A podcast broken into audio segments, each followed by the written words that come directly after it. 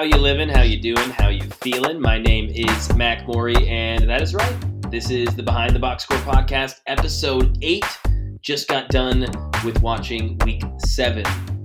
Still sounds weird every time. Week seven of the NFL. That's right. We're like getting close to the halfway point. We are already past, you know, a couple weeks ago was the first week of bye weeks and trade deadline's coming up in like six, seven days. We're recording this on Tuesday, October 24th, and that trade deadline, October 31st. And I say we're recording this because it's not just me. I'm joined uh, by my friend, colleague, and lovely partner in crime here on the pod, week in, week out, Alex Comas, getting ready to break down so much stuff. First off, Alex, how are you, bro? You and I both suffered a, a, a tough loss on Saturday at being UT Vols alumni. That wasn't fun. No, Mac, but you know, I, I think we're used to it at this point with how much disappointment we encountered during our four years at Tennessee. So can't can't say it went on its on its unexpected in terms of the loss. No, I think just the matter of it yes. to have so much hope uh, through a first half of play where they played incredible, and then the second half to be just such a drastic difference was what really put the dagger in the heart for us. Yeah, man. Rocky Flop did not show up when it kind of didn't get six, uh, when you know getting three instead of six a lot of the time, and and some bad play calls there in the second half. Just yep, not fun. But you're right. You've seen it time and time again. Last year was the exception, and obviously, wish we could have relished um, in celebration with another cigar this year. But it's the life of sports, right? We always got next year. That's what it is as a Vols fan. It's always next year. Uh, this is uh, not a pod where we're going to do college. We're going to break down some NFL. Obviously, um, here in the future, I'm going to have a couple uh, Vols reporters and guys that I know they're on the beat on here as we get closer to bowl games and playoff contention and just talking what a weird season it has been in college football because it has. There's lots of storylines there. And uh, we'll get to those uh, here at the Behind the Box Score podcast. But mainly, as you guys know, as you regular listeners know, this is this is some NFL content.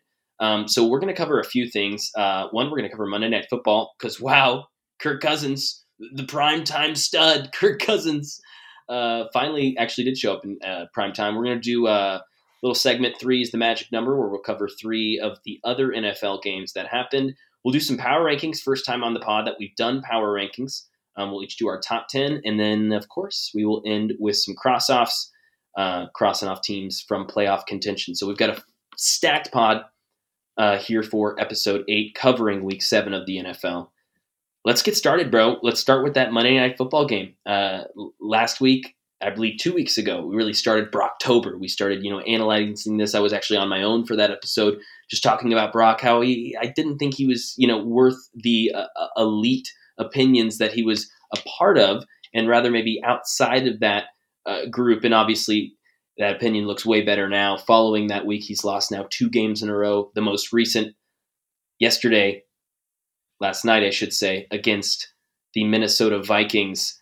And first off, Alex, I'll just start with you. I mean, two losses in a row for a 49ers team that we were, you know, talking about possibly going 20 and 0. Uh, or lots of people were. I don't know about if it was ever uttered on this pod, but no doubt it was a discussion amongst NFL fans. Two losses in a row. 49ers fall to 0 36 under Kyle Shanahan when trailing by eight plus points in the fourth quarter in the regular season or playoffs. Niners have lost all 37 straight in all that scenario. Only Panthers have a longer streak at 45 straight. What do you think, man? Yeah, I, I mean, for the team that that was just riding high into last week, into that Browns matchup, having the longest winning streak across the NFL over you know, spanning from last season going to this season, winning 15 straight games, and now you drop two in a row. Um, and you know, I think when we looked at the Browns game last week, we could say, okay, it's understandable. Like you're not you're not going to have a perfect season. You're going to drop some games that you know in against a Browns team that's played tough this year. Um, you know, against everyone. We said, you know, it's going to happen. It's fine. Wasn't the best game. They had a ton of injuries, and we just kind of chalked it up as that. But this one was just surprising uh, against a Vikings team that has you know really struggled this year, um, and especially a Vikings defense that has struggled this year. And for them to come out and play as well as they did defensively against a 49ers offense that seemed like a juggernaut through five, through six weeks in the season, or I'm sorry, five weeks through the season, looked almost unstoppable. Um, and you really can't chalk it up too much to injuries. They yes, they were missing Trent Williams, but you still had McCaffrey playing out there. You were missing De- Deebo, but is Deebo that big of a loss for their, yeah. their receiving yeah. cord? I, I don't think so. But I think the biggest part for me, Mac, is last week we talked about, you know, how much of that loss to the Browns was on Brock. And I chalked it up as not really much because the conditions were tough, there were injuries, as well as the fact that he did get them into field goal range to where they could have tied the game to go to overtime. This week, there there is a there is good blame to be dealt at the hands of Brock Purdy because that fourth quarter when he needed to string some drives together to put points on the board as they're trailing, just two brutal picks. Yeah. Um, to throw and and, and it, it, the it, the fault completely lays on him. It wasn't an unlucky tip. It wasn't a, a missed route by a wide receiver. I mean, he just misplaced those balls and threw it right into um the Viking safety's hands. So I mean, it this week he can't he can't escape the fault um that we lie on him, but I think at the end of the day too, he's he's still young. Um, so he's not going to be perfect all the time, and especially in Shanahan's system, all all he needs his quarterbacks to do is manage the ball and, and Brock, unfortunately, in the crucial moments this week, failed to do that. And you're right. Brock Purdy's not going to be perfect all the time, but I think the main factor here is that he's been around perfection all the time. Mm-hmm. And as soon as those pieces start to break down a little bit, how does he respond? Now, I agree. Last week we we we talked about it. Wouldn't chalk that loss up to him. Obviously, they gave Moody a 41 yard field goal chance. Uh, he missed it. Moody misses a PAT and a field goal last night. So that's starting to become a storyline for this Niners team, a rookie kicker and Jake Moody that you need to count on. I mean, talk about special teams in the playoffs, how imperative it is. They're going to need him to start stepping up. Uh, you look at Brock Purdy and you talk about those two interceptions, rough picks, rough decision making. It, it wasn't some sort of you know tipped pass or oh I saw what he was. It, it, it was rough. You know some of the, the worst plays we've seen in what has been an extremely uh, short and successful start to a career for Purdy. Uh, and first 49ers quarterback Brock Purdy to throw two interceptions in the fourth quarter when down by a score since Colin Kaepernick in 2013 NFC title game versus Seahawks. That's how long this stretch has been. That's, you know, four years before Shanahan even got there. That this team has just kind of been used to just some really good play at quarterback. Obviously, there were some years with Nick Mullens and a couple of CJ Beathard and a couple other guys where they just weren't in the position where they're even down by a score in the fourth quarter. Uh, but still, you know, the last time it happened in a regular season game, two picks down the fourth quarter by a score, Alex Smith in 2009 versus the Titans.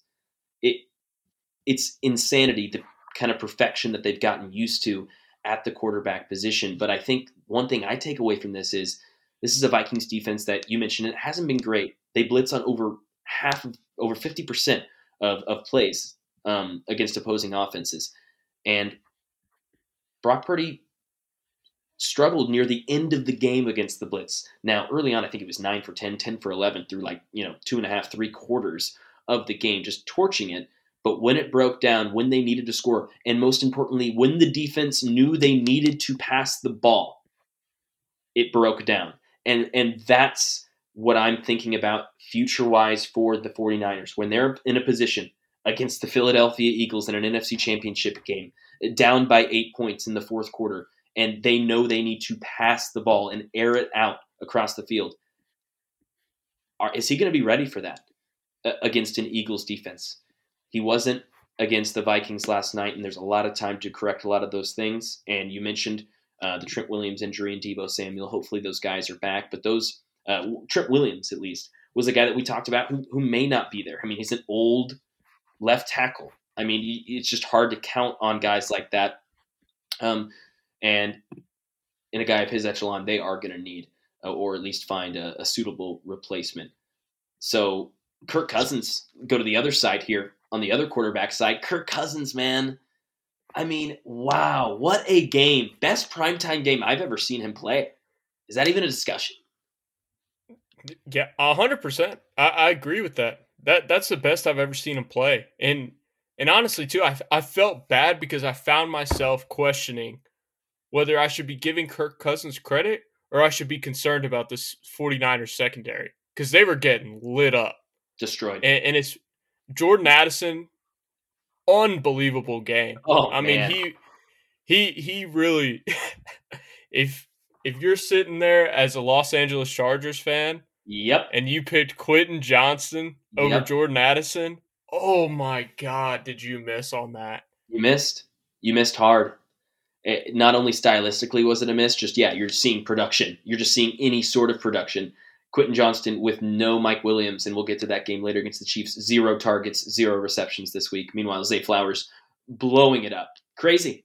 And that's Oh, no, without no, Justin Mac. Jefferson. No Justin Jefferson. Quentin Johnston Quentin Johnston did have one reception. I remember Oh. vividly him getting one first down I'm so sorry. along I'm the so sideline. Yep. You are correct. I think it was two targets, one reception, and it, yeah, he had a little perfect throw by Herbert. One of the few good throws Herbert made that game. I was at the game uh, in Arrowhead, and yeah, that that play. I mean, if he didn't catch that, I don't think he would have played the rest of the game because that's how good the throw is. I mean, Johnston turns around and it just kind of falls into his chest perfectly. But you're right, he did have that one catch. My mistake. Yeah. Nice, but nice I'm- job. Nice job. but uh, like still I, i'm i honestly i found myself uh, a ton of credit needs to go to to kirk cousins because ever since kevin o'connell came in to the, the vikings kirk cousins has had a renaissance right he he's he's learned that system and he's played as be, as good as we've seen kirk cousins play since early in his washington days and if if not better than that so uh, and especially with the luxury of options that he has to throw to, you know, obviously you got Justin Jefferson hurt right now, but the fact that they still have they were smart in getting Jordan Addison in the draft this year. KJ Osborn is not a bad wide receiver three, wide receiver two to have um, on your team. TJ Hockenson was a hell of a pickup for them last season. He has proved every bit as of his value to that offense. I mean, he was torching um, the 49ers down the middle of the field all game. And their offensive line, you know, my only concern with that offense is their lack of rushing ability. Alexander Yeah. Mattison has Thank you. not cut it this year. You go and pick up Cam Akers. I mean, Cam Akers is being Cam Akers. So they still haven't been able to put together in terms of building a type any type of run game, even though they have one of the best offensive line units in the league. Um, and especially you have arguably, you know, the second a top five uh, left tackle in the league, and Christian Darrisaw, who absolutely muted Nick Bosa on Monday night. Nick Bosa, I think, had one pressure on Kirk Cousins all game um, last night. So it, it's it's great for them in terms of their passing offense, but they're very much one dimensional in terms of that's all they can do is throw the ball because they just can't run the ball at an efficient rate. 18 carries between Alexander Mattison and Cam Akers, 70 yards, so not a decent yards per carry, but you're right. You watch that eye test and it's it's not good. That they can't rely on the run at all. That is going to be an issue for them. But you look at the Vikings and what they've been able to do these last 4 weeks. Three wins and a competitive loss against the Kansas City Chiefs 27-20. They beat the Panthers, the Bears. Uh, not much to talk about. They took care of both those games though away and then came back home and were able to take down one of the top teams in the NFL. San Francisco 49ers. Their next three games Packers, Falcons, Saints, both Green Bay and Atlanta. They'll be away. And All three winnable. All, all three, three very winnable. very winnable. And then after that, you look at their next three games Broncos, Bears, Raiders. That division's not over. We'll touch on NFC and Lions later, which, especially after the Lions of this week, they, they should be worried about the Vikings, especially coming off a huge win like that against the 49ers, the type of momentum that builds for your team. And you talk about right there their future schedule. The Vikings, you know, they may have started off the season bad, but they're set up really good right now to go on a real good run um, and put themselves at the top of that division because the Lions look like they're on the other the flip side of it, but we'll get into that later. No, and yeah, you, you mentioned them starting bad. Yeah, they did, but you look at the games, a 2017 loss to the Bucs, a 34-28 loss to the Eagles, a 28-24 loss to the Chargers. I mean, one possession games, you know, obviously the opposite of what last year was for those Vikings, but still they've been in every single game and they've been extremely competitive. They're they're the second best team in that division. I don't think that's an argument right now, and they have a chance to be uh, the first. You mentioned Nick Bosa And you know what? That's that's also something that I'm going to be watching on that defense. Talk about being muted right now. Uh, 20 combined tackles on the season, two and a half sacks. I mean, these are these are amateur numbers from a All Pro stud being paid as one of the top guys at his position because he has been two and a half sacks right now. Uh, one of my favorite players on the Chiefs, Mike Danna, who's a solid role player and, and is growing even into more than that, uh, has better stats right now in the season, making a fraction of, of the salary as Nick Bosa. So something to watch there for, for the 49ers, who's been, you know, uttered as uh, the best team in football the last two weeks. They have not shown it. Uh, worry meter, real quick. I, am I'm not I'm not worried yet. I, I yeah. put it at a okay. at a three. Yeah, that's, I, that's I put fine. it at a three. Yeah, that's fine. No, I think that's fine. I think uh, secondary, like you mentioned, was something to watch, and obviously we we've we talked incessantly now about this Brock Purdy thing, and we know what we need to see from him. That playmaking ability, that next level, step up. They know that you're going to pass. Can you still get it done? Yeah, we'll see. Uh, yeah, you're right. About a three is probably a good number. All right. Speaking of three, it is the magic number. Let's talk about these three games. Let's start with the AFC matchup. We're going to talk Chiefs, Chargers, Eagles, Dolphins, and then Lions, Ravens. So let's start with the AFC West. I was at this game. I, we, me and my brother picked a good game to go to. Man, perfect weather, Arrowhead Stadium, Taylor Swift across in, in the box doing handshakes with Brittany Mahomes, touchdowns being scored, Travis Kelce uh, showing why he's the goat. It had it all. Alex, Justin Herbert not showing up, a choke by the Chargers. Uh, it was great. I had a great time. Did you have as much fun watching it on the TV as I did? Because it was as I did when I was there. I mean, because it was fun. Yeah, I, I loved the first half. I thought the first half was just fair. I was like, oh, okay, this is going to be a back and forth, you know, high scoring game, and then the second half just turned into a one sided offensive show, and just the Chiefs proving why they will always dominate the Chargers. I mean, that that's that's what it felt like for me, really. Uh, I like that, that's that's what's disappointing about this Chargers team is it seems like every week they put in a good half, whether it be the first half or the second half, and you think, how is this team?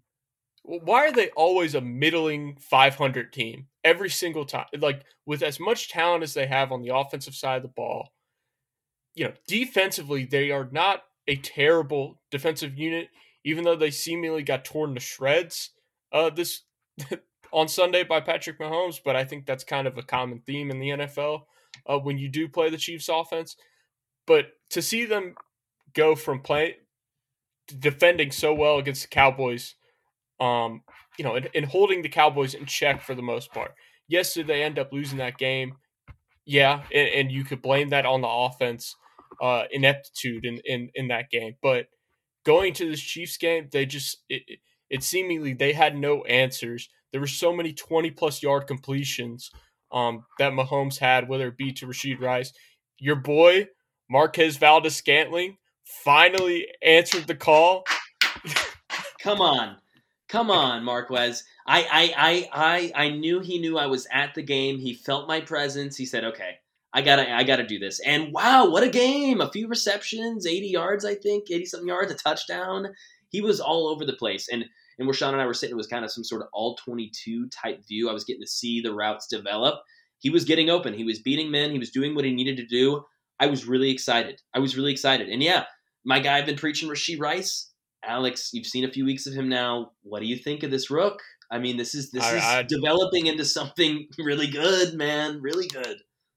I, I really like him, Mac. Like he's he's what Skyy Moore was hyped up to be after yes. the after the Chiefs took him last year. It's true.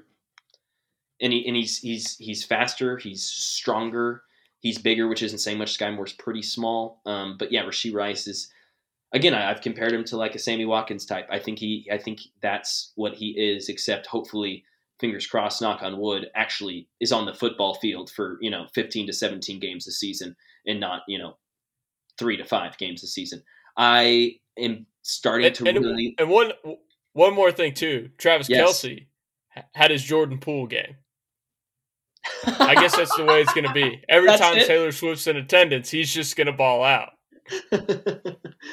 I, I, I, I, was just looking for the stat as you were talking, and I, I could not find it. I don't know where it was, but it's just the top 10 tight ends in yards. And you've got, you know, Travis over 500. He's 130 yards, 140 yards ahead of who's ever number sec or number two right now. It's Mark Andrews is like four or five. But the difference between number two and number 10 is closer than the difference between Travis and whoever's at number two. And that's with mm-hmm. him missing week one. Like, unbelievable production from this guy, man. I, I mean, and that's with, you know, obviously the opening injury at the beginning of the season and then, you know, uh, the knee injury just a couple of weeks ago, kind of not playing 100%. And, uh, hey, hello, uh, Los Angeles Chargers, are you there? Number 87's torched you now for a decade. He, he's really good. You might want to just cover him a little bit. He should probably be in the game plan. Unbelievable. I mean, Mac, when they when when they pl- drop back to zone coverage, yeah, it seemingly every single time Travis Travis Kelce was wide open in the middle of the field, four or five yards past the first down marker, just wide open. Patrick Holmes, easy first down. Like the, easy zone. They tried zone coverage on him. Man coverage doesn't really help either because it's hard for linebackers to match up against him because he's so athletic and quick. And and just too, I mean his his IQ to get open, and especially too when Mahomes gets out and scrambles, to him to be able to read that and find the openings in the defense to where Mahomes could hit him. I mean that that tandem is unbelievable. Um, and it's it, it makes up for when you have a very questionable wide receiver core uh, of a bunch of guys who are unproven, um, and and just real question marks. You know, we talk about last week MVS whether he should be in the league or not anymore. when you're when you're having those type of guys on the outside, and it doesn't matter because you have the best tight end in football by a mile, and he's just going to beat defenses on his own, and there's no way they can stop him one of the best duos in, of all time. Uh, you know, I'd have to look into it deeper if you want to say the best, but I, I, I got to believe that we're approaching that territory. And you mentioned that wide receiving core, unproven as it may be, they are gaining that acceptance and they're gaining those reps. And we're seeing guys yep. like Rashee Rice start to figure it out and MVS get back to what we know he, he has done, at least uh, at times in the past. And you add a guy who's familiar with the offense and can break the top off, and Mecole Hardman, he makes an immediate impact on special teams in that punt return. Uh, what a game! This Chiefs offense, number five in points, number two in passing yards, number two in passing touchdowns, number four in passer rating, number two in QBR.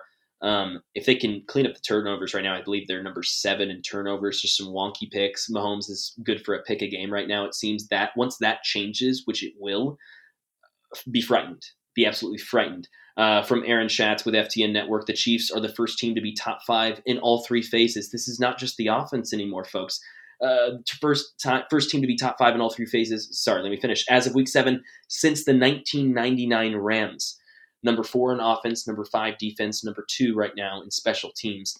Those other teams that did this, that accomplished these in weeks set since weeks uh, 1999, um, in the first seven weeks the 1984 Redskins, the 85 Bears, the 90 Giants, the 91 Redskins, and the 1996 Packers. And if you're a football aficionado, a historian, one thing that'll click in your brain with all those teams in those years is they all hosted the Lombardi Trophy. That's what they did that year. Um, those teams all won the Super Bowl. Um, so the Chiefs are in some good company right now, and I just think it's just now getting going. And usually at this point in the season, uh, these teams are worrying about their division. That's done now. I I mean, can I can I call that? Is the AFC West done? Yeah, yeah. Uh, I mean, the Chargers. Are you kidding me, Mac? Every week is a struggle for them. They're yep. not. They're not going to pick up ground. They can't even beat the Chiefs. They're not. They're not winning the division. The Raiders. We. I mean, I've already crossed them off, and the Broncos. You've already crossed off. So. Yep. Yeah. Yeah, I may have. Uh, it must be nice to play in a weak division like that. okay, okay, buddy. Yeah, well, you know, I don't get to pick it, but uh, six and one are the Chiefs, and then yeah, you know, three, uh, three and four the Raiders, two and four Chargers, two and five Broncos. So a pretty hefty lead. They're already developing there um, midway through the season. Going over to the number two game in this segment on three is the magic number. Eagles Dolphins Sunday night football. This was chalked up to be the best game of the year. You've got the pound uh, physicality uh, of the Philadelphia Eagles and uh, the run them up, run laps around you speedsters over there in the Miami Dolphins. And I've heard people talk about this game. I've seen discourse online about this game, and I guess I have a different opinion than a lot of people right now. But, and Alex, you can tell me if you disagree. I thought the Eagles controlled that game. I thought they played much better than the Dolphins that game, and I thought this score easily could have been 38 to 17, and you get rid of you know a, a, a turnover into a touchdown. It's 31-10, 31-13, something of those sorts, maybe 38-10, 38-13. Um, I don't think the score indicates this game at all. I thought Philly, again, just controlled this game and beat them down. And now we've seen the Dolphins play two good teams, uh, it, or at least two what we thought are good teams. You know, the Bills are weird right now, but the Bills and the Eagles, and have gotten taken down, have gotten completely owned, almost exposed as well. Exactly. Uh, well, I mean, what's going on? The, the the offense just in these games against teams that we know or we consider them to have, you know, elite defenses or playoff level defenses, they've gotten exposed. This this offense isn't as brilliant and explosive and best offense of all time that, you know, it's hyped up to be when they play these lower you know, these these middling teams or or terrible teams like, you know, Broncos defense, you put up 70 points.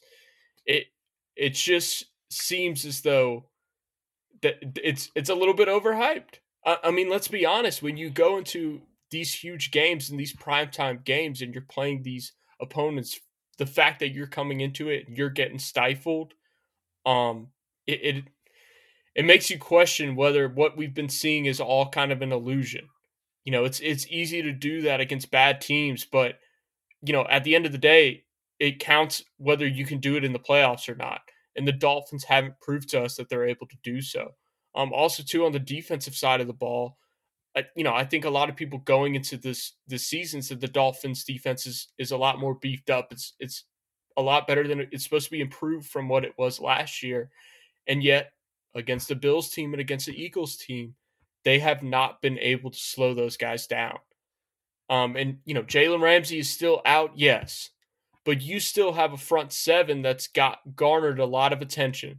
You have a Christian Wilkins, you have Jaelan Phillips, Bradley Chubb, you know, Duke Riley. Like you have a bunch of guys on the front seven. You know, Andrew Van Van Ginkel had a great game against the Patriots earlier in the season. Like these guys in the front seven have been talked about about how you know they've been great for the Dolphins and and when it comes to these big matchups against the Eagles and, and Bills, they have not been able to slow them down and so I it makes me really qu- question this team because I went into this year. I was one of those people that thought the Dolphins are going to turn the corner this year Same. and take the AFC East. Same. And the way in which they've choked in these these big matchups, these primetime matchups against playoff caliber teams, it, it's making me second guess it a lot.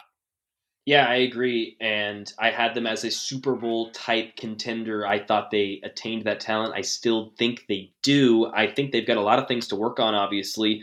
And, and one of those is being able to to stay in games, to keep your head up, to to adjust, for Tua to be able to be under pressure and still find that open man, to extend a play uh, to get a running game going. No running game against the, Buffalo Bills. No running game against the Philadelphia Eagles. You, know, when you think about the Dolphins, when you think about any high scoring offense, it's so easy to think about those, you know, long passes and, and Tyreek running past a double team or whatever it may be. But man, Raheem Mostert, De'Von Achane, even Wilson when he's gotten the opportunities, Ahmed, who we've talked about, every running back that's played for them has produced at a you know high rate and has gotten uh, a, you know, over four yards a pop easily. And that wasn't the case against either of the, you know, the stout defenses that they've played this season. Um, I'm I'm starting to also be a little skeptical of this team, uh, but I would like to say to mention the injuries a little bit here. Center to left tackle completely out that game, pretty much. I mean, all got injured somewhere in the midst of that game. And you mentioned no Jalen Ramsey, which I don't really count as an injury, considering they haven't had him. Yes, he's injured, but they have not had him. Um, uh, but they mm-hmm. were without Xavier Howard, their other top corner. So if you want to say they're missing both their top corners, that is the case. So I think there's room for this defense to gain that ceiling back in the offensive line uh, to uh, get back to where they've been this year. but I agree, Alex. I think we've got to see something change with this with this Dolphins team. I think a lot of people started to crown them really early on, and I, I want to see it. I want to see that against good teams. Next week they play the Patriots at home. Let's see them destroy a, another not good team. Now, granted, the first time they went over to Foxborough in week two, they won by a touchdown, 24 17. It wasn't exactly a clinic that they put on. The next week, mm-hmm. though, in Germany, uh, they play the Chiefs. So there's a game. There's a game that's a top five defense right now, a top five offense right now. That's an elite team that's owned the AFC now for the next few years. If you want to gain that respect, if you want to be thought of on that tier, that's the time to do it in a neutral field. Go run them up. Go do it. That's that's the opportunity because this so far in the schedule, you're right, Alex. We haven't seen Miami do it. And, and Mac, like, let's say so that Chiefs matchup, if, if they lose that one as well, that's now zero and three in games against teams that are on contenders. that you know in that tier of, of Super Bowl contenders. Yep. Are we prepared to just chalk them off? Not completely. Or would you even do it now? No, I'm not doing it now. Definitely not. I we're a little too early on, and what we've the good mm-hmm. things that we have seen from them, I think, can be put in in against an elite team. I mean, even early on in that Bills game, it was a shootout for the first quarter. They put up 20 points, you know, so quickly, and then completely stalled. weren't able to, uh, you know, counter any of Sean McDermott's adjustments. So I, I, I want to see them uh, against some other good teams. Looking at the, their last four games of the season here, Alex Jets, Cowboys, Ravens, Bills. They end against some solid defenses. And even the Titans the week before that, obviously a, a different team, but still a defense, prime time. Uh, so half that team might be gone at that point. Yeah, we're gonna get to that. yeah, I guess you're right. I guess, uh, and actually, that might be just the time. The team that the, the Dolphins lost to, the Philadelphia Eagles, as Alex said, got Titans safety Kevin Byard, a fifth, a sixth round pick, and Terrell Edmunds is what Tennessee got in that trade. And the Eagles get a stud safety. He's had, I think, 17 picks since he entered the league. He's he's he's a monster, man. Kevin Byard can do it all, and Tennessee loses what is a valuable member in the locker room and just a part of the community. Uh, went to Middle Tennessee State University, was a stud there, drafted to the hometown team. So Tennessee loses a big part of uh, Nashville and the community for that locker room, team, fans. But the Eagles gain an absolute monster on the football field when they already have quite a few of them on the defensive side. Maybe not back deep in that secondary, and that's why they got Byard. But this is this is fun, Alex. Wow. Well, yeah, not not in the secondary in terms of their safeties. I mean, they still safeties. got Darius Slay and, and James Bradberry to throw yeah. on the corners. I mean, it's it's ridiculous. They just have this wealth of depth and talent on defense that is just ridiculous. And, and the fact too that you know, I, I don't know if the Titans shopped Byard around to other teams, but I, I just don't understand how the Eagles are continually making these these trades to get these these guys, and it's like no other team in the NFL is bothering. We've we've triggered the Giants fan and Alex. just getting so mad. I I'm jealous. I'm like, where's where's Where's Joe? Where's Joe been? Joe Schoen, where's he been? We could use Kevin Byard. Wouldn't be bad to have. Put him oh, in the no. secondary with Xavier McKinney. It's fun, but you guys need to maybe not use assets and, and money right now. But I understand it's uh, it, true, any true, any fan true. any good, fan good base, point there. Yeah, yeah, no logic. It sucks, but any fan of any team is like, what? Why aren't we doing that? And it just is situational. Now, if you're a Cowboys fan, if you're even right now maybe a Niners fan seeing some holes in your team, where whether maybe you don't need a star, but depth pieces, anything, that's those are teams where maybe additions could mean a lot. A Buffalo Bills team that's you know lost some pieces on the defensive side now uh, in, in, Matt Milano and uh,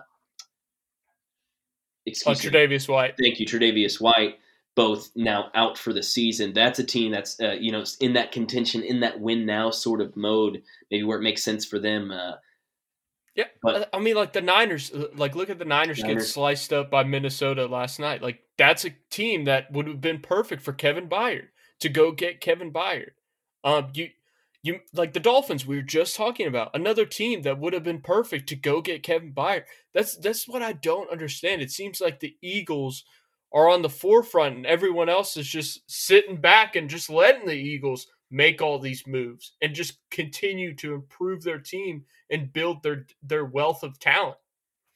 And man, Howie Roseman, he's developed a little thing over there uh, with the Titans. You know, going over there and plucking AJ Brown from them, and now separate GM that's been hired since Jon Robinson is gone and departed ways. Uh, Ran Carthon, and he goes and gets one of their best players in Kevin Byard. Um, the Titans, again, I mentioned the fifth, a sixth, and Terrell Edmunds uh, for this season and next year's draft. But looking at the cap here, they gain a little over a million this year. Next season, $14.1 million added uh, to their cap space, bringing the total to 99.7 million, and that's according to Over the Cap. That's the second highest in the league next season for the Tennessee Titans. And this is exactly what I was talking about a few weeks ago, what I've been preaching here on this pod, Alex. It's time for the Titans to sell, acquire picks, uh, any asset that they have, uh, get rid of, and build for this future. Be thinking about, uh, you know, if, if Will Levis is the guy, uh, probably not Malik Willis, maybe, but, you know, whoever it may be, trying to get an offensive line, trying to get some other defensive pieces. Now is the time to acquire those draft picks, and they're starting to do that. And listen, trade deadlines on October 31st, Alex. I wouldn't be surprised if Teair Tart, Harold Landry.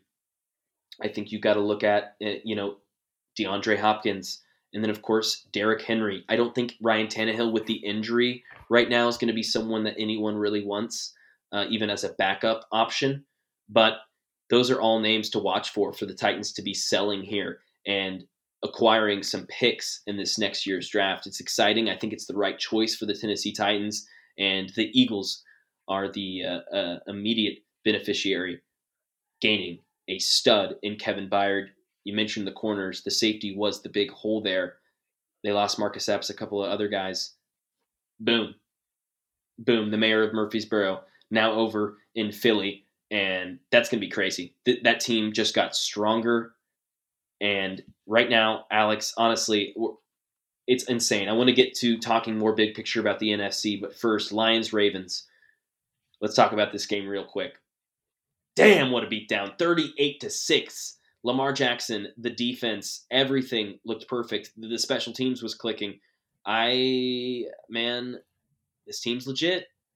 This team's legit. If they cannot make mistakes and, and stop getting out of their own way, I don't know, other than the Chiefs, who's scarier than them in the AFC at their best. Yeah. I, I, I look, I going into the season, I was questionable on defense because the Ravens have had a good defense for a very long time, and they continually have built, you know, kind of depth there, and it's it's sort of continued to wane a little bit more and more as seasons gone on. However, last season they go and get Roquan Smith, and boy, what a mm. deal that was because he has been a stud on that defense, beast, and they they put a beat down on on a Lions offense that have just been it's it's been hyped up you know, going into the season with how much young talent that they have. Now you go into this game without David Montgomery, who has been their bell cow back and, and performing well. Jahmyr Gibbs, finally we we saw production out of Jahmyr Gibbs and they used used him properly. Used the first round, you know, justified that first round value. We'll see how that goes going forward when Montgomery gets back. But they Jared Goff, I, I've got some question marks, Matt because we we've talked about ha- like you know he had that long um streak of no interceptions, right? He almost broke the record for the longest streak of of between his last pick, right? It, it uh he broke it against Seattle. Mac, the, the question mark has always been when he's got a clean when eh, you know everyone has said when he's got a clean pocket, he's effective, he's efficient. You know, he is he doesn't turn the ball over. He makes all the right decisions. But when you pressure him, that's when you start putting him in trouble. And that's when he's liable to make mistakes.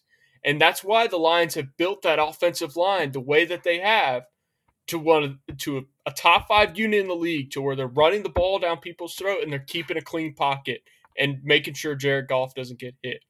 And what do the Ravens do best? They get after the quarterback. they blitz.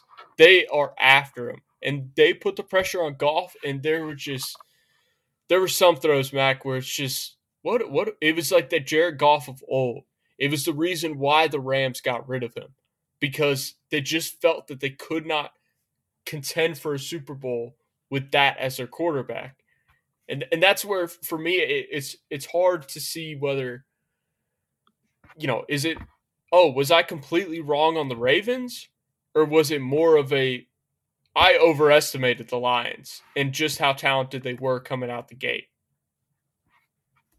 I think it's underestimating the Ravens a little bit, honestly. And I think the Lions, I mean, they got absolutely shellacked in the first quarter. I mean, the game was over 15 minutes in, absolutely over. Jared Goff was forced to throw 53 passes on 284 and a pick. The pick was pretty bad. And you're right, Jared Goff uh, was pretty bad. And I think, you know, Goff is in this weird phase of he was underrated for a while and then the season started they were playing really well and he was overrated and now this loss just happened and everyone was like oh okay. There's jared goff. There's the guy we saw for three years with the rams. And now it's kind of i think we're finally getting that middle ground to where goff's good. He's not great. He needs things around him to be managed he needs a pocket that's going to you know be open he needs somewhere to uh, he needs a check down that he knows where he's going to go to he needs a defense that's going to get a couple of stops. He needs to not be down 14 early on in a game. He's a game manager as long as the rest of the team can keep it within wraps and keep it within reach for Jared Goff. He's not going to be one to lift the team up and get a team to come back anytime. He just never has been able to do that in his career. So I I like Jared Goff. I don't think my thoughts have changed about him, but they aren't contenders for a lot of reasons. They're a couple years away from being able to be on that sort of level, and part of that is because of Jared Goff. Uh, he's he's not that guy, um, and it it showed. It showed, and Baltimore exposed them. I'm curious to now see if this is a pattern with the Detroit Lions. What happens here in the future with Detroit? Uh, looking at their schedule here, they've got the Raiders next, the Chargers, the Bears, and the Packers. So the, those are all winnable games. Let's see if they can return to form like we saw them against their three previous games. You know, clinic against the Bucs, twenty to six, a solid win against the Panthers, forty-two to twenty-four. Uh, weird defensively, maybe, but still they were able to put up points and win by three scores. And then you've got 34 20 win against the Packers, all convincing wins against you know solid to whatever sort of opponents, and you've got that kind of schedule these next four games: Raiders, Chargers, Bears, Packers. These are all like eh, you know, whatever to to not even mm-hmm. good teams. So let's see.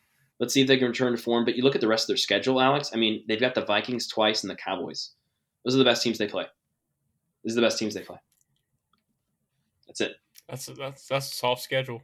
It's a very soft schedule, man. It's it's very soft. So I think get ready for the media and a lot of people to go Lions, wow, Detroit, and again, we love this for Detroit. We love this for the team. This is great. Yep. You know, you're you're a Giants fan. You, you've you've seen a lot of losses over the years. I'm a Kansas City Chiefs fan. Before 2017, you know, if you want to go back, fine. Before 2013, it, it, it was a lot of losses, and even in, during 2013 with Alex Smith and all those seasons, a lot of playoff chokes, a lot of never being quite good enough, never giving getting over that hump. There wasn't even a hump to get over for the Lions, and they absolutely bulldozed whatever that hump was, and they completely skipped a couple of parts of, of, of rebuilding and trying to win games, and now they've kind of just been launched up into this uh, upper tier of the NFC that, however, might be pretty weak. They're still in, and I'm still going to keep them there. But that makes me think about this NFC as a whole, Alex. Honestly, is it even? There's no other team. There's no other team other than the Eagles and the Niners. Like you can't tell me any other team right now is making the NFC Championship game, is beating them in a road playoff game. I, I, I won't buy it. No, no. I mean, because if you look at it too, for the NFC just going through it, uh, like you said, you got the Eagles and Niners up top, and then it's it's just you know Lions five and two, Seahawks four and two, Cowboys four and two, and all those teams.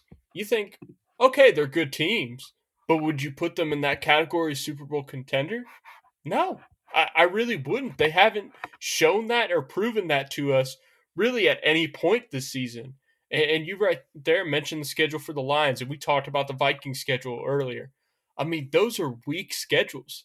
Those teams are, you know, could have, you know, good records going into the postseason, but when you when you look at their body of work by that time comes, it, it's going to be a light load that they had to to wager through through or you know they had to to go through throughout the season. So, you know, as a Giants fan, I'm a little jealous because the Giants have one of the the hardest schedules in the league. Um, you know, I wish I could turn it around like the I wish they could turn it around like the Vikings could, and I wish they could be like the Lions who get exposed here against the Ravens and go, oh, okay, well we'll, we'll be fine. These next three games that we have are very winnable, and, and they're going to be just fine. Um, so for me, the NFC, when you, again, just going through, the Niners have their division locked up, easy. Seahawks probably, I think they can come out of there a wild card. All right, you look at the NFC North, it's going to be Lions, Vikings. They're going to contend to see who wins. One of those teams will be the wild card. All right, NFC South. Gosh, the, it's, the NFC South is always. It's it's just a whoever's going to finish with ten wins will win the division between oh, the Bucs, the uh, Saints, the Falcons. I think the Panthers we we've already crossed off, so we can mark them out of it. Did you say ten? NFC, did you say ten wins? Yeah. Oh, I don't. First to ten. I think I think even eight or nine, my guy. True. I think it might be eight or nine. It, you're right; it could be ten, but I don't know. I have not liked what I've seen from any of those teams right now. I, I liked the Bucs the first three weeks of the season. Yep. Same. They have gone back to being what the Bucs were supposed to be, going it you know preseason. The Saints defense looked incredible first few weeks. Derek Carr has proven why the Raiders decided to get, to move on from that experiment. Had a good fourth quarter. And, had a good fourth quarter. And then Arthur Smith, I cannot trust him. I just I just can't trust the Falcons every week. I don't know what I'm going to get. They have so many offensive options and I just don't know what's going to happen. And, and, and, then you look at the NFC East. Eagles have that pretty much locked up, I feel like. Cowboys are going to finish in second. And then we got the Giants and the, and the Commanders that are just going to battle it out to who finishes in last in that division. And, you know, Giants too, it's not going to help either when you got quarterback controversy and whether Tyrod Taylor 32 mm. you know 32 year old Tyrod Taylor should be starting over the guy that you just wow. signed to a long-term 4-year deal. Oh, so you're there. It's happening. The Tyrod no, Taylor No, no, no, no, no, no. I look, I'm not I'm not oh, there.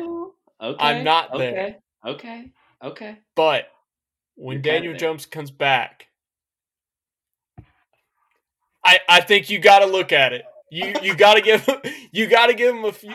You got to give him about four. Give him a month's work and see if your offense takes such a decline in terms of. Uh, I mean, look, they still only put up 14 points on the Commanders. The offense is going to suck. Like the offensive line is not going to change. But when you look at the last two weeks against the Bills and the Commanders, it hasn't been terrible. It has. They've been able to move the ball at the very least. They have. They've been able to use Darren Waller. So things are changing Finally. in a positive direction. And, you know, this week Brian Daboll was in on the offensive meetings and more in the play calling for the offense and, and more into the game plan for the offense going into it. And you saw after the game, you know, guys um, in the locker room giving compliments of how it felt to have Daboll in that room and giving his input and you know being more involved on it instead of leaving it up to Mike Kafka. So th- that's a good sign, and that's what I want to say is the reason why for this offensive turnaround or at least competence that they've had the last two weeks with it. So that that's what I'm hoping is the reason. And once Daniel Jones gets back, you know, hopefully they're able to right the ship to where they're actually able to score touchdowns in the first half. I mean, yeah, and, and you mentioned the offense. Obviously, the defense. That past two weeks too, Alex. It's been it's been incredible. It's been I incredible. Mean, yeah, it's it's starting to click. I don't know how. I don't know why, but you guys are not complete dumpster fire anymore. The NFL is so weird and it makes everyone look so stupid from week to week. And I love it for that exact reason. Who's played better this season? Tyrod Taylor, Daniel Jones. Not even a question, right? It's Tyrod Taylor. Yes. Okay, just making sure. I, I'm still on the Daniel Jones tra- train as well right now for who should be starting. But you're right. Let's see Daniel Jones come back, back. and then it'll be a discussion. It'll be a discussion. How, how bad is it going to look? God, if man, the, if he like if the offense just goes back to looking as bad as it's been when he gets back. Oh like, no! The fans are gonna riot. it's gonna and they just, and like and, and, you know I was listening today to look to radio show and talking about the Giants like last year and we've talked about it on the pod last year they weren't expecting to have the kind of year that they had last year at all that wasn't the plan at all. First year of Daboll, first year of Joe Schoen. Like that wasn't expect to be to happen because they were supposed to be rebuilding.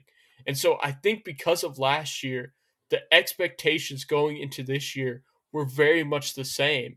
And the talent is just not there. You had guys that outperformed their actual talent level last year. And they went into this year thinking, oh, okay, hopefully he keep keep up that same level. And that is not the case. There were holes clearly that were there, and the reason why they had to bring in Daboll and Schoen. And now this year, it's getting exposed, and people just Giants fans, like especially New York ones that are just diehard and don't see reality. It is hard for them to accept that, and especially when Daniel Jones, the question marks all throughout since he got drafted has been if this guy's going to cut it. And the fact that this year they had this offseason they had no choice but to give him his bag. If he ends up not panning you out, You did have a choice. You did have a choice. Don't say that. You did have a choice. Don't say that. You did have a choice. What was the choice? What was the franchise choice? tag? Franchise tag. Franchise tag. That was the choice, Alex. Yep. Sure. There we go. Okay. Let's go over to a list that the Giants aren't on and that's I'm so sorry that was so mean. Let's go over to uh yeah let's I mean it's, I, I crossed them off last week. It can't it can't get any worse than this. and now they've won two games.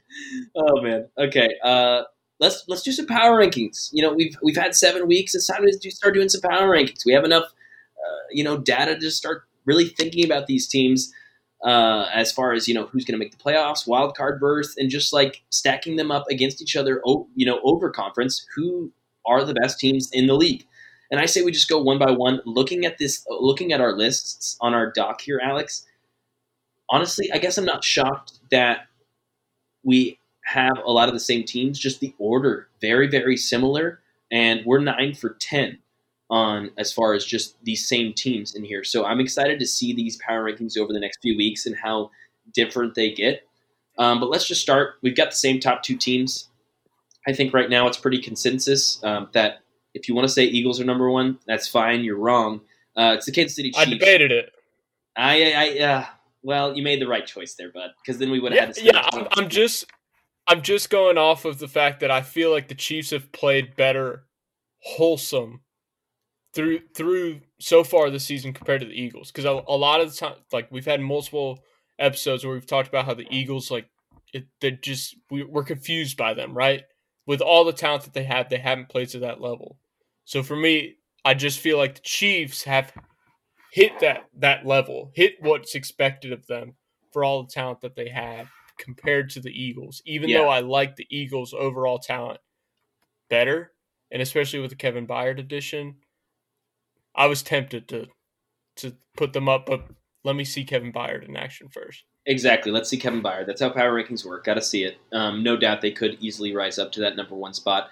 And yeah, you mentioned it. Obviously, the Eagles, when we ask those questions, it's it's it's weirder because it's like, wait, we weren't supposed to be asking these questions. And then with the Chiefs, it's like, well, we've been asking this for three months, right? You know, who are they going to throw to? And and then they go out there and they struggle throwing the ball for a little bit. It's like, yeah, well, they're still winning the games, and it's Patrick Mahomes and Andy Reid. They figure it out, and the past couple weeks, it's looked like they've started to figure it out. Let's go to number three. We've got a little bit different here. I, I went um, with the Baltimore Ravens. You know, we talked about Lamar, one of the best quarterbacks right now uh, playing in the league. Um, and uh, the defense on all three levels is starting to look like what we thought it would be absolutely nasty. What do you got, Alex? Number three. Yeah, I went with 49ers. Yeah. I, am still I, I'm I'm not ready to put Baltimore over them just yet. Just yet. I, I think I think looking off the London game last week, um, you know, against the Titans, I, I wasn't convinced. You know, to see Baltimore put up the points they put up against the Lions, that that's what I didn't expect because we haven't seen that from Baltimore in terms of them having, you know, you know, a free flowing and, and just um dynamic offense. Like to see them do that this week against the Lions was surprising. And I feel like the 49ers, we've seen more of a body work of work with that this season compared to the Ravens. So that's offensively, that's the edge that I gave to the 49ers and why I put them above Baltimore. No, that's totally fair. Uh, I think the 49ers being three is is completely understandable. I'm just taking these last two weeks and I'm going to get the Ravens with that resounding win, uh, yeah. the lead on this week's power rankings for that reason. Um, just they dominated what was a, a, good team, and the Lions dominated them, embarrassed.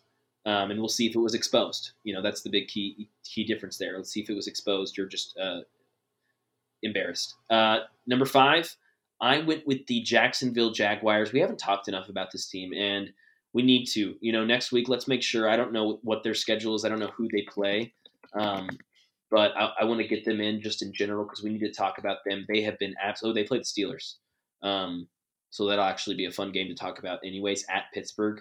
Um, then they got the Niners. Wow. Yeah, no, we need to talk about the Jags, man. They've been absolutely rolling. They with after what was a slow start. Uh, Trevor Lawrence, Travis Etienne killing it. Christian Kirk. I mean, they are proving now two years in a row that that you know kind of insane money that they paid him wasn't quite that insane. And uh, even though Calvin Ridley is starting off slow, I mean this this team's just clicking, man. They have a loss to the Chiefs and they have oh, what was a bad loss to the Texans week two and week three. Since then, four really good wins in a row. I'm liking them a lot, liking them a lot. Yep, the defense is playing really well for them as well. Um, uh, you know, questions about offensive line going in, but that like it's it's not affected them in the last four weeks when it comes to churning out offense.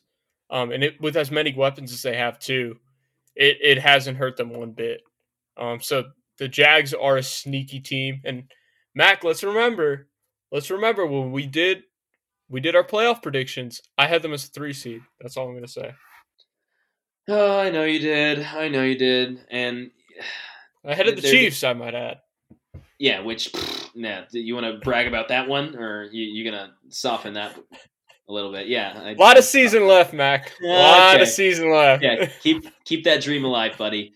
Uh, no, but you if you were going to make an argument for an AFC team who was going to beat out the Chiefs for the number one seed, you know, you think about just as far as the best AFC teams. Yeah, the Ravens might come up, but if you look at schedule and division, Jags team has an argument, man. You look at the schedule, yeah, they've got to play the Niners. But other than that, they've got, you know, Steelers, Titans, Texans. You know, they're going to play the Bengals at home. They've got the Browns. Uh, they've got the Ravens at home. Uh, Bucs, Panthers, Titans again uh, you know, it's a couple, you know, of nice teams, uh, you know, one or two elite teams maybe sprinkled in there, but they get that the, the ones you want at home at home. And Ravens division much tougher. Uh, their schedule going to be tougher. Uh, so this is a Jags team that's rolling right now, and Trevor Lawrence is a guy that I thought was going to be an MVP candidate, not not the winner, but I thought he was going to be top five in voting. Um, he's starting to now up uh, his notoriety as far as that list is concerned. And who I had for number six is you for who you had for number five. We just flip flop here. You had Dolphins, Jags. I had Jags, Dolphins. So your number five team uh, was Miami, and, and that's mm-hmm. again completely fair. Yeah, I, I again, it's just one of those situations where just overall watching these teams so far this season. You know, I'm not, I'm not basing it just off last week's performance and ranking it on that. I'm I'm looking overall, and I just like the Dolphins overall compared to the Jags because I again I had you know we'll see this week this week when they play the Steelers and then that 49ers game next week where those are are real tests for the Jags because I feel like they haven't they haven't really had that yet. Um, you know they did win against Buffalo in they beat the Bills in yep. London. In, yeah, in London, which weird game. can't take away because the Dolphins have not done that. They did not beat the Bills in Buffalo. So you have to give credit to the Jags on that. Um, but still, I, it's just part of me overall. I I just like the Dolphins a little bit more. I get that. I think when the going gets tough against those uh, elite defenses in close, you know, games with a, a lot of uh, writing on, I'm going to trust Trevor Lawrence over Tua, and I think that's a big part of this. And obviously, maybe not a big part of, of, a Week Seven power rankings, but just looking at future, I think uh, the Jags have that edge over there at the quarterback position. Number seven, we both have Lions. Um, we've talked about this Lions team. Uh, I don't think we're both either super worried about this Lions team. We're really excited for them, but I think the stakes are low. They're not winning the Super Bowl this year. Um, I don't think they're making the NFC Championship this year. I think it's going to be really fun to see them try and win their division and what I think is going to end up being a close race between uh, Minnesota and Detroit. And I haven't checked on FanDuel. Whatever Minnesota's odds to win that division are, it's going to be nice value right now. You might as well go hit that up. Um, yep. But a team that I want to talk about, Alex, number eight, who we both had number eight here, uh, in, the, in the Buffalo Bills. Talk about a worry meter. Where are you at on worry meter with the Buffalo Bills right now? Losing to the New England Patriots, a team that we were talking about maybe being the worst team in football, lost their two best defensive players in Christian Gonzalez and Matthew Judon. The offense hasn't been able to gain. i have been able to buy a yard. I mean, what do you what do you think right now? I'd I'd I'd put myself at a four or five. I I mean the two when you look at it like you can't forget the week one loss that they had against the Jets. Yep. And for all the momentum that would have been on their side after the Aaron Rodgers injury and to lose that game week one, you know, we we saw week two, it looked like, oh, okay, they turned it around, right? They they're fine. You know, they got a nice matchup against the, the Raiders and everything was good. And, you know, they win a game against the Dolphins. And then just the last two weeks for them to go out to London they lose a, t- a close one to the Jags.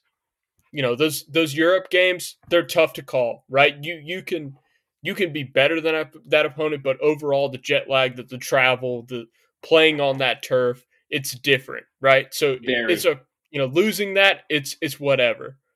But now I'm cons- when you you go into New England and play a Patriots team that is getting just killed every week. We talk about how they are one of the worst teams in football. You know, questions all week about is Bill Belichick going to get fired? Is he yeah. going to be able to dictate when he, you know, leaves and and just all the drama that's going on within the Patriots because of how bad they've looked and how bad Mac Jones has looked, whether he he's going to continue to start for them and to lose that game to them. Sheesh, man. It it it has me like again, I'm at that five with the Bills, where it's like, what are we doing?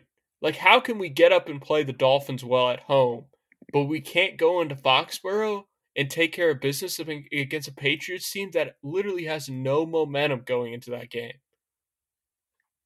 Haven't had a good first quarter offensively really yet, besides that Miami game. That was a shootout from the get go. They have not been able to start a game well offensively the whole year. Uh, and that's got to change Thursday night football at home against the Tampa Bay Buccaneers here coming up.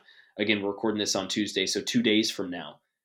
You've got to. Uh, this is a Buck team that hasn't been in, uh, led one minute their past you know three games. The Bucs have not led one minute. Uh, the Bills need to come out and have a defiant, resounding, you know, league wide, you know, win of like, hey, we're back. It's okay.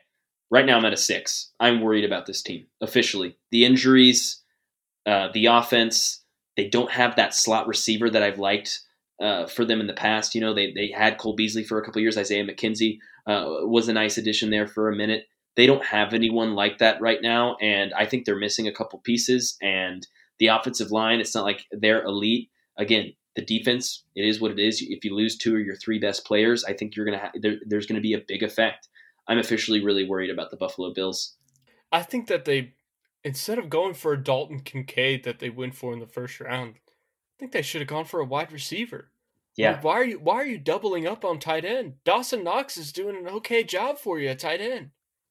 Unless you think, and, and Dalton Kincaid just had his, you know, if you want to call it breakout game. He had five or six catches, 60, 70 yards, something like that. It was a nice game for Dalton Kincaid. He started to look a little more natural and comfortable on the field But unless you think he's Travis Kelce year one, or you know, it, you know, somewhere in that range, like coming in and be, you know, Sam LaPorta, uh, for instance, this season. But even then, you look at the guys, Addison and Zay Flowers, and these sorts of guys, and you go, eh, man, it just would have been, it would have been better. And you've got the guy in Stefon Diggs who's attracting the number one quarter and, and, and going to get shaded and doubled, and would have had that, you know, space for a nice slot guy, which is what this draft had full of, was quick, small guys, and that's what they needed. And I think they missed. I'm not saying they missed as far as Kincaid the player, just as far as their team needs. I think they missed this season with that pick. Agree. Agree. I like. I don't think Kincaid has been a bad player whatsoever. It's just no. like you said, the team need. It should have been more at wide receiver. I mean, because Gabe Davis is all he's good for is a touchdown for you. Like as as far as him racking up yards and racking up receptions, like he doesn't have that in him. He's just a great target to have in the red zone or on a deep ball. That that's ball. what he's yep. good for. Yep. Yeah, his touchdowns are either you know a forty-yard breakaway bomb or back of the end zone. He's six foot five, and Josh Allen throws it hundred miles an hour up in his hands above the corner. Mm-hmm. Th- those are pretty much you know his plays. He's a Walmart Mike Williams. You know he's a, a, a Dollar Tree Mike Williams. That's that's what he is. Um, and he's a number three. He's not a number two, and, and, they need that badly right now. They do, and I and I like James Cook. I do. I think I think they've done a couple of really good things here, but all that in addition to those massive injuries on the defensive side, I don't know how long the Bills are in this top ten. Again, they've got a, a really winnable game Thursday night football against the Bucs at home. Next week, Sunday night football at Cincinnati, and then they've got a another primetime game at home against the Bills, or excuse me, against the Broncos. So two of their next three games, you know, against a little bit better opponents, really just one. I'm not going to count the Bucs, I guess. One of their next three opponents, they should win two of their next three games at least, and make that at Cincinnati game uh, competitive. Competitive. So we'll see, man. Uh, we'll see. I, am really curious to to see where they go, and, and if this season doesn't go well, I mean, you're talking about Sean McDermott he, his seat was hot to start last year. He could be gone. Uh, questions oh, about he's, Josh he's Allen. He's gonna be gone. Yep, he's gonna be gone. You're right. Uh, questions about Josh Allen. We already started to ask them last season. Maybe not me. Um, it, definitely not me. Just to be clear. Uh, but a lot of people did, and those questions are going to mm-hmm. start getting louder. Um, so they've got they've got a lot of pressure. This is this is one of the teams with the most pressure in the league. They, they need to respond. They need to answer the bell right now. Number ten, who do you have? All right, so this this is where we differ, right? Because we had Cowboys both at nine. Yep. At ten, I went with Seattle Seahawks. All right, so we were, we were just talking about how the NFC is is fairly weak. Apart from those those top tier teams and, and the 49ers and the Eagles. All right, we'll put the Lions, Vikings, and Cowboys as those, you know, outsiders looking in, right? I think you could put the Seahawks right there with them. You know, the this Seahawks offense, you got Kenneth Walker, who's been just eh, eh, great, great pick by the, the Seahawks in the second round last year. I mean, he has been a workhorse back for them and rushing the ball really efficiently for them out of that backfield. And they've got weapons for Geno Smith to work with. DK Metcalf when he's healthy. Tyler Lockett when he's healthy. Jaxon Smith-Njigba got his first touchdown this week. They've got a plethora of options, and they just need Geno to do what the Lions need of Goff and to do what the 49ers need of Purdy. And that's just to not turn the ball over and and just be that game manager. And I think Geno can do that. Um, you know, we saw it last year. So I, I like this offense a lot and the defense, you know, Seattle's always been known for having a good defense. Last year they weren't weren't great, but I think this year it's it, they're capable. Right? You got Jamal Williams who came back um, a couple weeks ago. You know, he's he's he's playing well to start to start his season. All right, we've talked about on this pod uh, Devon Witherspoon, who has been Ooh. an absolute stud at so corner, fun. A lockdown around. corner for them. Yes. him and him and Deonte Banks, two corners taken out of the draft this year that have been unbelievable to watch, and just how quickly they've adjusted to the NFL game and become lockdown guys. Um, so I, I like pieces that they have on this defense to where, again, in, a weak NFC, and and just with their schedule, I think that they're gonna be a decent team, and I, especially too when you look at you know you went with the Steelers, a team that I thought about that I ultimately left on the outside looking in was the Browns. Like those those teams are all Definitely. all three of those teams are gritty teams. Very. Right? So it's a matter of of how you feel about those and I think just with the Browns the the the quarterback play has been so bad for them that I just couldn't put them there at number 10. And ultimately the Steelers offense has been bad and inconsistent and stalled a, a lot a, at a lot of times to where even though as great as their defense has been, I just ultimately I like Seattle as a whole so far this season compared to Pittsburgh. Yeah, I'm going to take the defense. That's that's kind of where I lean. I'm, I'm going to take that just elite steel curtain right now, which it really has been. TJ Watt on another level, and the offense when it's bad to you know clock's ticking down. They need to score.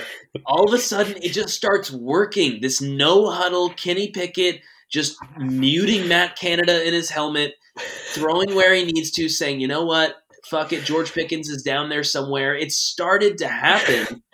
And I'm gonna, I'm not buying into Steelers offense being real or whatever, but there's a world where we're, you know, a month down the line, uh, you know, Mike Tomlin may have not fired Matt Canada, but he, you know, quietly lessened his role, and that offense is starting to to click a little bit more. The defense has already done that. Uh, so yeah, I'm just going to take that side of it. Really, I've seen some flashes from the offense, and I love that defense. Um, where I've seen Seahawks look bad on both sides of the ball, and I've also seen them look surprisingly, you know, like you mentioned, and you, you went through some highlight players. I've looked pretty uh, decent on both sides of the ball, but overall, I'm going to take that consistency on defense with the flashes on offense with Pittsburgh, but I don't mind the Seattle pick. Pittsburgh too. We've ta- like we talked about earlier with the Ravens. Like that's a tough division too that they're in the midst of. I mean, same thing with the Browns. I talked about outside looking in. Like that division kind of scares you away too because you know if you don't win your games in that division, it could derail the rest of your season because you have to you have to fit, you know finish out your at least 500 you know going against your divisional opponents with how tough that division is Mission weapons for the Seahawks. Jake Bobo, undrafted free oh, agent. Oh yes, went to UCLA, starting to you know make his rise in the ranks over there in Seattle. Two catches and 43 yards a couple of weeks ago. Four catches, 61 yards just a couple of days ago, along with a touchdown. Bobo's fun. They, they may have found a, a guy there, six foot four, 210 pounds, Jake Bobo, uh, undrafted and I'm liking it, man. add another one on for Geno Smith to sling it around with. You know that's what he likes to do. And uh, he's he's made unreal catches too, Mac. I mean, un, unreal. Yes. There was there was a touchdown he caught in the in back corner of the end zone. It ended up being an incompletion because he didn't get two feet down, but just mm-hmm. the mm-hmm. The way in which he had to contort his body to even catch it.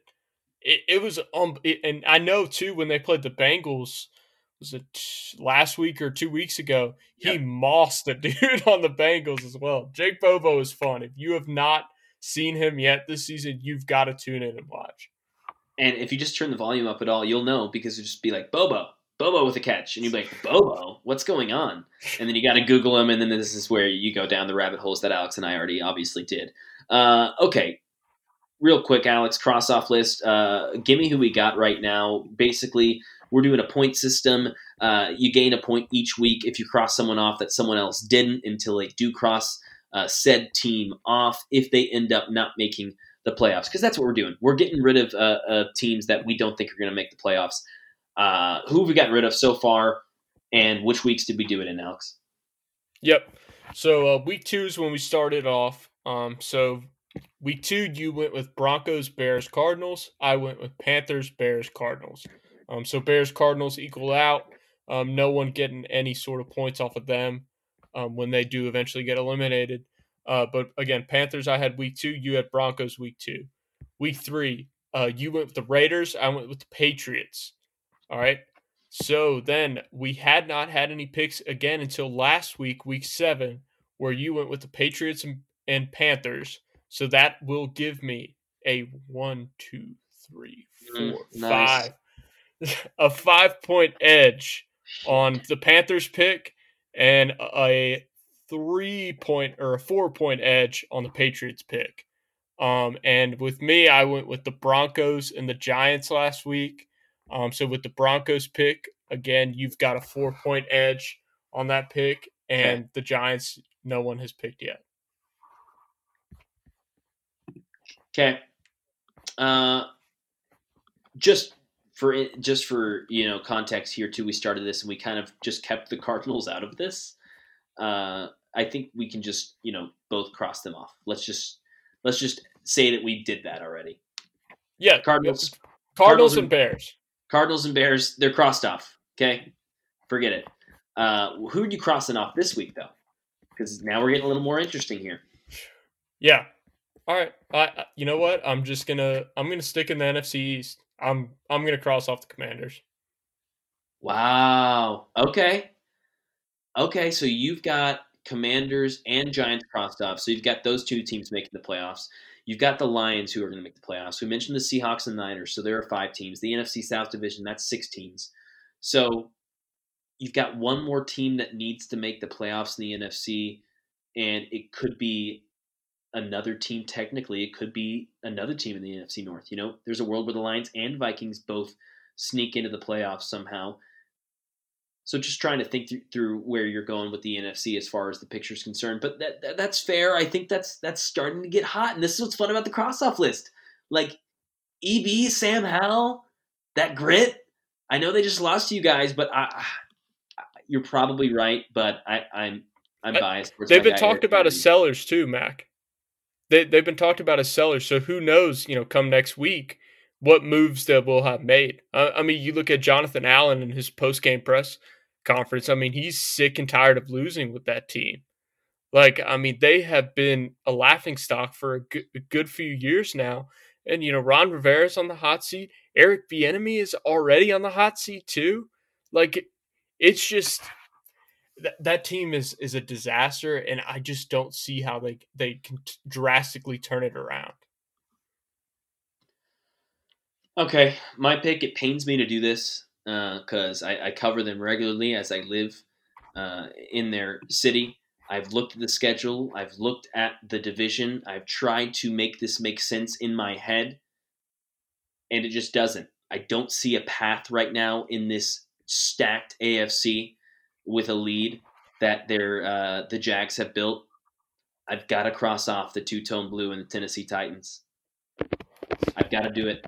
Two and four. They just got rid of Kevin Byard. They now, you know, announced to the league they're selling. They've got a week to do a little bit more with that and get rid of some more assets. Titans are done. Smart. It's a good pick. It's a good pick. I hate doing it. I had them winning this division. I thought the talent was there. I still deep down think there is that with the defense. They've had a couple of flashes with the weapons, but I knew the the roadblock to that happening was the offensive line. And even with me knowing that, I underestimated how piss poor this offensive line was. Um, Andre Dillard, though, out at tackle for the Titans. Mike Vrabel finally making that statement, so he is gone. They're going a different direction. So that's that's at least you know you can't get worse than Dillard. So we'll see what happens there. But yeah, Titans done. Mac, we've grown up with the Titans every which way, finding a way to find eight, to go eight and eight and just just creeping into to the playoff. So I'm not I'm not ready to rule them out just yet. I get because it. There, I get it. There are some weeks where you're just like, what? The the Titans looked really good this week and won, and they their defense like is again Kevin Byard's going to be a big hole to fill, and I don't know how. like how their defense is going to look post Kevin Byard because of how much of a leader he was and a presence he was on that defense but they still got Jeffrey Simmons up front. Like I, I feel like just with Vrabel, he's gonna find a way to get them to compete. I'm just not ready just yet. to rule them out. But we'll I understand. I understand, and, and, I go back to 2019. You know, they were two and four. They have this same exact week seven bye. They come out and they make the AFC Championship game. Uh, the big catalyst to that move and to that run, that surge, was the switch at quarterback, sitting Mariota and putting in Ryan Tannehill. They don't have that right now. They don't have that yep. option. Will Levis and Malik Willis aren't ready to lift that team up um, like they would need to. By the way, with this O line, they'd need to really make some some miraculous plays because uh, you just don't have four seconds, three seconds, two seconds in a clean pocket uh, under this Titans offensive line. But you're right. You look at the defense, dude, it's stacked. Aziz Al-Shaair is great. Uh, Teair Tart's great. Harold Landry's awesome. Uh, Arden Key's great. You mentioned Big Jeff. They, they, there are some names. McCreary's okay in the slot, but not enough to overcome uh, the schedule. But with that said, they're home against Atlanta. They're winning this week. I'm crossing off, but they are winning this week. They're beating the Falcons at home. Book that. Well, Mac, if they if they need a quarterback, they could always go get Tyrod Taylor. Dude, they could. Would you guys get rid? Would you guys sell him? Probably not. Probably not. No, I don't think you would. That's the thing. That's the thing. There are some other guys they could get, but not like Tyrod Taylor. You're right, not like Tyrod Taylor. Really quickly, you'd start to go to names like Robert Griffin III, and you're starting like, eh, okay, no, I'll just keep Malik Willis. yeah, okay, no, I'll just I'll just go Malik. Forget it. I don't really want to anymore. like Cam Newton. You're like, okay, forget it. Just see what we have here. It's bleak. I feel bad. Sorry, Titans fans. I'm I'm still rooting for you guys, but I I had hope, and hope is lost and Hope will now be uh, transferred over to next year, and hopefully Ran Carthon uh, can get some assets, get some get some uh, any sort of trade capital, which he's obviously already started to try and do. Uh, no NBA pod yet. We had some scheduling conflicts, guys, so we are going to get that out um, as we end here. Don't worry, we're going to get an NBA pod out, even though the season is starting tonight. And I'm looking here happily on my phone as I see the Lakers uh, uh, got completely just owned by the Denver Nuggets, which is great. Uh, we don't like the Lakers on this podcast. Uh, so that's awesome. Some of us don't. Oh, really? You like the Lakers, Alex? Come on. Uh, I mean, I, I don't like the Lakers, but I don't hate them. Being that you are the Celtics fan, I mean, that's to be expected. You despise them. All right, guys, I got to go uh, drive to Memphis now and, and, and beat Alex's ass for saying that he's even remotely okay with the Lakers' presence in this league. Uh, thanks for listening, you guys. We'll be back later this week with an NBA pod, and we will, uh, of course, be back again after what is going to be an exciting Week 8 NFL season. No byes next week, folks. We have a lot of games. A full slate on at noon, 3 o'clock, and a bunch of nice primetime games. Get ready for it. And then, of course, on Wednesday, tune in to the Behind the Box Score podcast. Thanks so much for listening, you guys. See y'all later.